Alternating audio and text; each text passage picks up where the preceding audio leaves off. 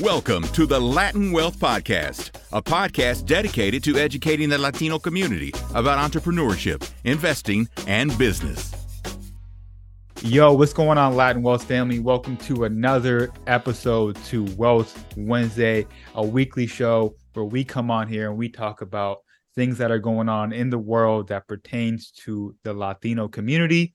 And this is created by two Latinos and I'm super excited to get into today's episode because we got a special episode that we want to hit on today. And so, a little bit about today's episode is, you know, if you listen to this podcast, you know that I love traveling. Jeremiah has done a lot of traveling and will continue to do a lot of traveling, right? So, with that being said, my wife and I are actually currently in the beautiful country of Panama. And so on this episode, not only do we want to talk about how great the country is, but why it's so important to the world, right? So we're gonna give you guys a little little history lesson and give you guys some facts about Panama that uh, I mean, man, we were just talking before we hit record, and it's it's one of those countries that's extremely important to the world, and it may not be something that people know very much about, right? So, uh, with that being said, my brother Jeremiah. How you doing today, bro? I'm doing good, bro. Um, happy that you guys had landed. Happy that everything is going well. Obviously, with you traveling and stuff like that, man, and you're having a great time. So I'm good. I think this is going to be super informative today. Yeah, hundred percent. I mean, so first off, thank you for that. Um, first time in Panama, love it. Highly recommend it. Uh, one of the most developed countries in Central America without a doubt. I mean, I was telling Jeremiah, you're driving into the city and it looks like you're driving into Miami or you're driving into mm-hmm. New York. They got the skyscrapers, they got the beautiful buildings, they got the great food, hot weather, and it's dope because they got a little bit of everything for somebody, right? If you want the the skyrise view over the water, the modern look, they got that. If you want the old town vibe, you go to Casco Viejo and you get like the local feel as well. So uh, I know you've been as well when you were younger. I mean, I, I just we had a great time out there. I got I actually got my Panama soccer jersey on right now. So yeah. fun fun fact, what I try to do in every country I go to, I try to pick up a local soccer jersey. You know what I'm saying, just to collect them. But um, yeah, I know you've been. Talk to us about your your experience being in Panama. Uh, Panama was beautiful just the actual coastal cities. Um, it's a, I guess you could say a, it's almost on a, not a peninsula. It's an isthmus, right? Because Central America's a little piece of strip, but beautiful on both sides. Um, and Panama City itself is super active, mm-hmm. super vibrant, right? Um, I enjoyed this was a while back, but nightlife yep. was great. Um, the food is phenomenal. Phenomenal. Yep. And I was just really surprised by like a, the amount of financial centers and financial businesses and things that have um not headquarters but have hubs there mm-hmm. in Panama. You know, um, transportation, logistical companies, and so a financial hub for sure. So that was surprising. But yeah. Yeah, love it, love it. So let's let's dive into it. Let's talk about what Panama is globally known for, right? So if you guys don't know, if you're living under a rock, the Panama Canal which is what Panama is known for, uh, revolutionized international trade by making it easier, quicker for cargo ships to travel through from pretty much the Atlantic Ocean, Caribbean into the Pacific Ocean, right? So, just a little history about it. In the 19th century, the French tried to build the Panama Canal. Uh, they tried for, I think it was, I think eight to 10 years or something like that. And they failed bad. It just was dark times. A lot of people passed away, unfortunately. I think they said up to 20,000 people passed away during that time. And it was also the results of bad engineering. So when you look at the strip of land that they were trying to carve out, their mentality was they're just trying to go in there like a piece of cake and cut out a slice of the land and just lift it up and um, that did not work at all. Ended up, like I said, ended up killing a lot of people. A lot of people got sick. Um, so the U.S. seen this and they wanted to build a more efficient passage um, that will help again from getting people from the Atlantic Ocean to the Pacific Ocean. And really, uh, maybe Jeremiah, you can hit on this, but their way of engineering is was pretty genius. And I mean, it was it was like they were ahead of their time for when they created this canal. But before they were able to do that, um, they were Panama was the Republic of Colombia. So at mm-hmm. this time, Colombia wasn't allowing anybody to build on that land. So long story short, the U.S. had to help Panama gain its independence, which they gained their independence in 1903. And then in 1904, Panama gave the U.S. control of a 10 mile piece of land where they can start building the canal.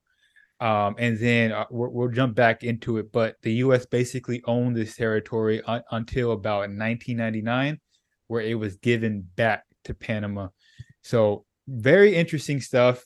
Like like we were talking about, Panama is extremely important because if you think about just for the folks that were in the Atlantic Ocean, if you think of like Spain or Portugal, if they wanted to get their cargo ships to the other side of America or to even uh, Japan or China or something like that, they would either have to go all the way under um, South America or they would have to try to navigate their way through Antarctica, right? Those are the only two routes. But with the canal, it created a shortcut. So people can just cut right through and go um, either either way from west to east. Yeah, it's I mean I mean you have to think about 1900s the technology and what was around back then, but in order to do this, um, I mean they were dealing with socio economic things and environmental aspects as well. Like you said, the French, most of them died from malaria. Then it was bad engineering, right? They and then they couldn't get the parts. They couldn't they couldn't get pieces logistically. It was bad. It was just a horrible timing. Um, but then when you build it, you know, it, it still takes time and it takes ingenuity, which America had because they had the best engineers. And so they actually sat back and strategically thought about how to shore up the land, how they would actually raise it and move the water, the volume of water. Like it took a whole bunch of actual thinking. So they had several different type of engineers and thought processes.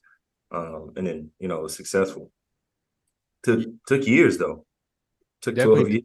Yeah, took a long time yeah, that's a long time to build something, man. It's that's rough, you know. And then, but to see it and then see it to be like see it be successful, and then bringing cultures together.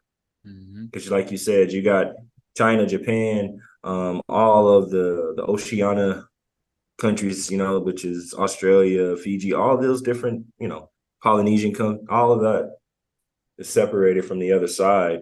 Mm-hmm. Um, and then also from the Caribbean islands and stuff like that, because Caribbean islands were great for um, a source for spice, sugar cane, right? Which sugar was almost like like gold back in the day. Mm-hmm. And so it, it's multiple factors of things and reasons why you would want to be able to connect the two, the trade route, you know, and then America controlling that, um, what do you call it, the canal zone.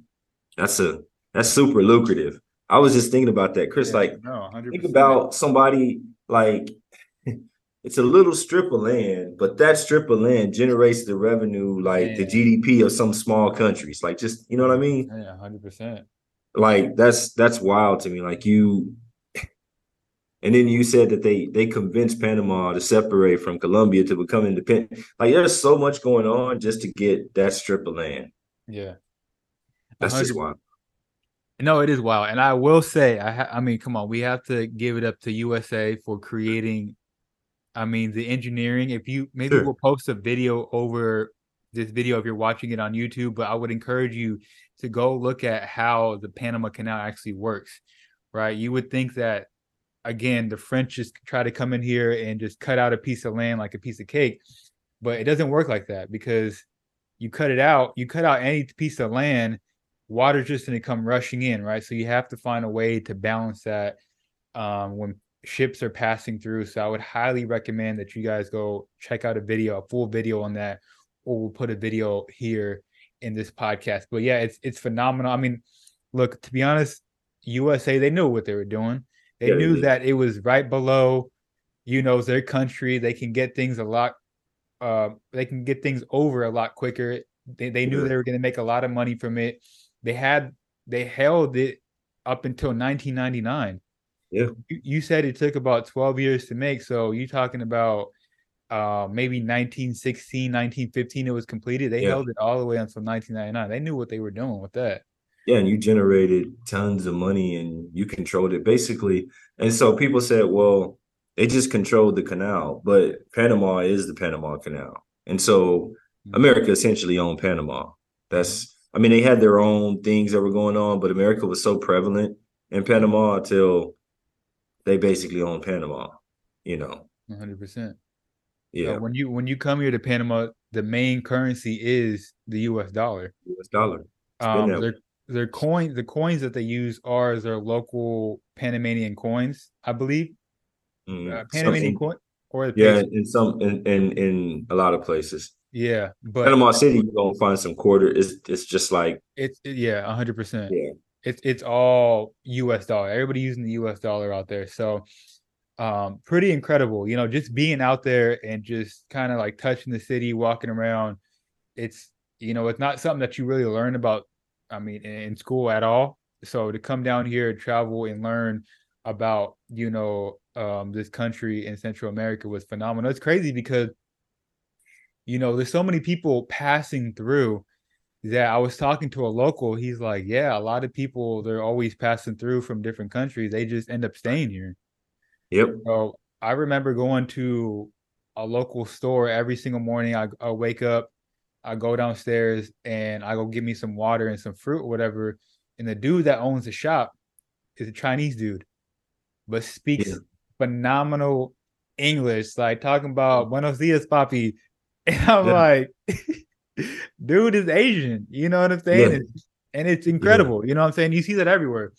People you know, they may look American, but you hear them speak and their Spanish is just immaculate. So you're like, they, Yeah. you, you know, where are you from? You know, but right. the point is, is like, you know, people are passing through all the time and, you know, people stay there, people continue with their journey. So, um, yeah, it, it, it was, it was pretty trippy to see, honestly. Yeah, you see a lot of that. Um, workers that were working to build the help build the canal, and then their families just stayed there for generations. It's weird you said that because, like, I was thinking about in Puerto Rico, it's the same way. Um, Mhm. you go to the to the Chinese food spots or whatever, and they're Chinese, but they speak Spanish just like a Puerto Rican. Yeah. you know, it'll blow your mind. But yeah, I mean, it's it's the culture is mixed in that place, and then the canal just did so much for the economy, um, even outside of the zone, but just did so much to bring different type of cultures. Then you had the, when the cultures fused together, right? Panama is kind of like a melting pot in Central Mhm. America. It's hard to find that much diversity anywhere else um, in that region. A hundred percent. And when you're speaking about culture and when you're speaking about people that built the Panama Canal, a lot of people came from Jamaica and Yeah. different islands and whatnot. Yeah. And something that they brought as well to Panama was reggae dancehall music, right? So the importance of Panama doesn't just end with the Panama Canal. They're they're known for that, but their music, their people, the people are phenomenal out there, great people, um, beautiful people inside and out. Um, their food is great, but also culturally their music as well. So transitioning a little bit, something else that they're known for is there's been a long arguments of it of the birthplace of To reggaeton. tell the truth, well, it Let's yeah. talk about it. Eh, so let's say it like this. Panama initiated with reggae in Espanol, Yes. right? So reggae in Espanol is is a a variation of reggae and dancehall, right? Um, El General, you know, you had other people that kind of did, and they kind of, and so they say that was the initiation of reggaeton because when you in Puerto Rico, it was obviously underground and things. Mhm. And when you hear the initial old like playero and stuff like that in Puerto Rico, the, the very original um reggaeton, they're singing it like reggae. And it's to the same to a same beat. They call it the dembow beat. It's to that same beat, right? That Jamaican beat. Yeah. And so they say it actually started in Panama, but Panama started reggae Yeah. in Espanol. What they say, well, we started, and, and I, I give them credit. Yeah, you you Yeah. you initiated it. Um, but Puerto Rico obviously took it, made it something completely their own, you know. So so here's my Yeah. thought. Here's here's my thoughts about it. So um all three countries have a huge play in making a reggaeton. Panama, um, Jamaica, and Puerto Rico. All Okay. three of them, right? okay. So essentially, from the research I was doing, is when people from Jamaica went to Panama, Uh, um, they were singing the reggae dancehall music, but nobody Right. could really understand them. So that's Right. where, like you said, they switched it into speaking Spanish. mhm. Um, and from our understandings, Puerto Ricans picked up on it, and not only did they they pick up on the reggae and the Spanish influence, but they also added like the hip hop aspect to it as well, which I think is a big component of it. hmm I think, yeah. I mean, and, and everybody's gonna have different. It depends on where you're from, right? Because you know, um, there'll be Puerto Ricans from New York that listen to reggaeton now or whatever, right? But they really weren't into it then; they were into hip hop. So they'll say Vico C was more what they list. Like, there's all these different plays off of it. Um, I and I, I've never heard Jamaicans say that they, other than the beat, right? Like the Yeah. the drum pattern. But I've never heard Jamaican say that's their music. Like I, I and I got Jamaican friends. I've never No, heard for that. sure. But Panamanians and us, it's like this big thing. Like they're like, no, we started it, and I mean, you know, I I have to admit they did start reggae in Espanol. So it, that and and it's it's the progression, right? Let's be honest. It's kind of like um, how do you say it? Okay, let's make this relatable to some people, right? There is hip hop, right? There's hip hop that would initially start in the late 70s in the Bronx, right? Sugar Hill Gang, stuff like that. There was that, right? And we know what it was. It moved into the early 80s, right? And then you you transformed in late 90s, early 2000s, and you start hearing Jeezy stuff like that. That was trap music, Mhm. T.I., right? Mhm. So then a subgenre, which was trap. It's the right, and now there's there's West uh Coast. drill music, drill music, right. West Coast, Bay Area. drill, right?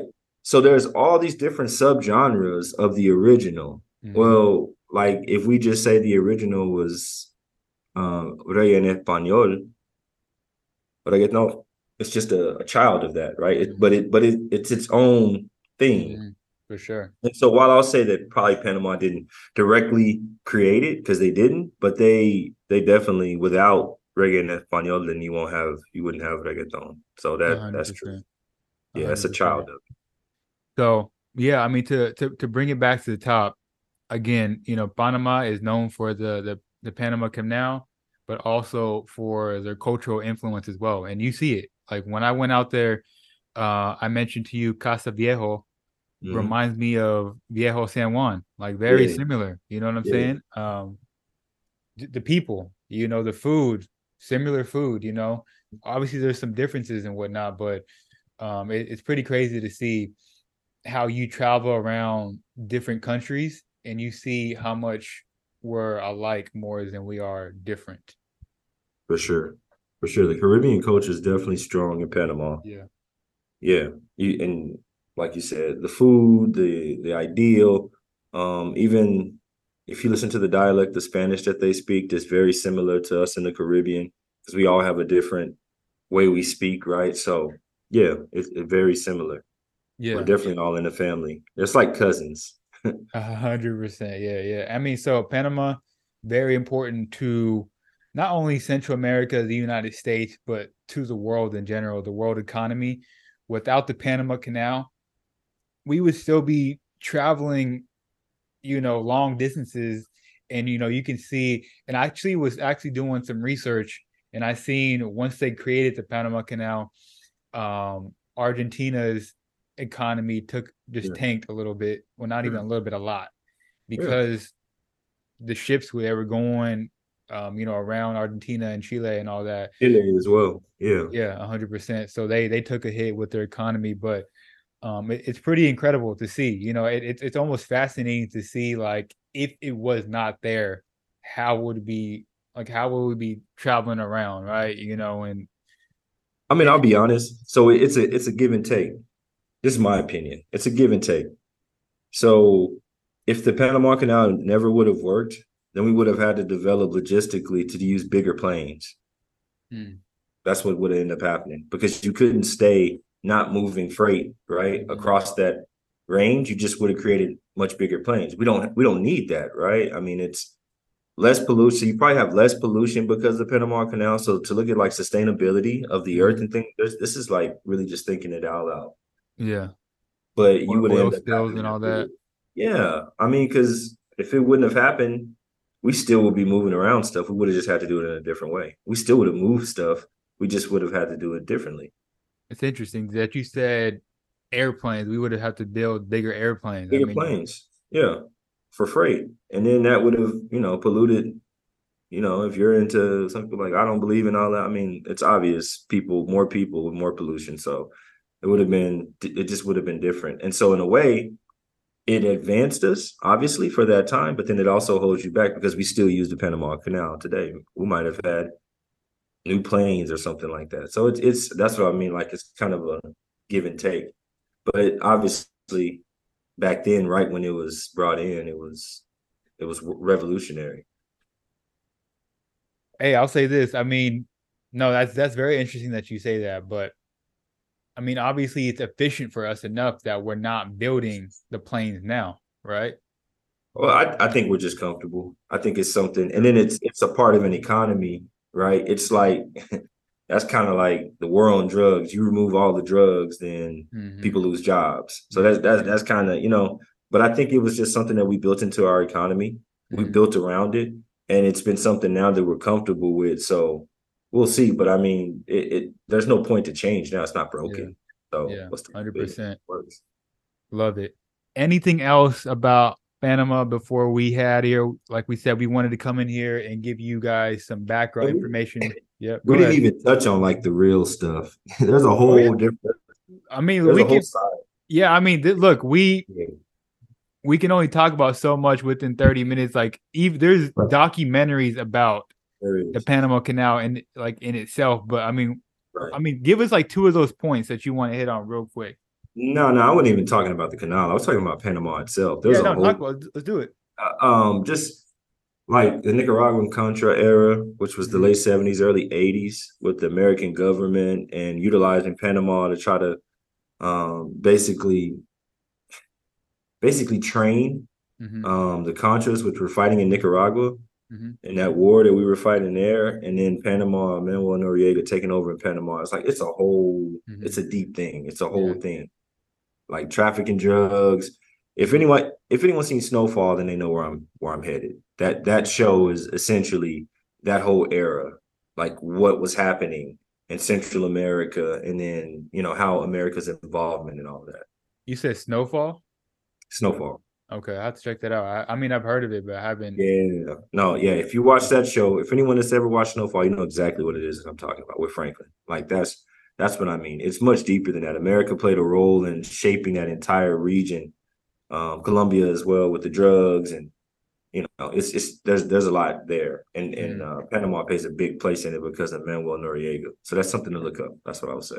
100% i mean each one of these topics that we brought up we can probably do an hour episode on For sure. You For know what. I'm saying? So very interesting stuff. Anything else before we head out of here? You know, again, we wanted to give you guys an overview of, you know, the importance of Panama. I mean, obviously you can go down a rabbit hole and explore different things that Jeremiah was talking about from the music, from, you know, how, you know, America helped shape Central America and Colombia, as you're saying and whatnot. But um, anything else before we had here? No, other than to travel to Panama and experience the, you know, the beauty for yourself, is it'll probably become one of your favorite places to visit. Hundred percent. And with that being said, it's the Latin Wealth family. Go ahead and share this episode with one other person that needs to hear this information. And we'll catch you guys next week. Peace.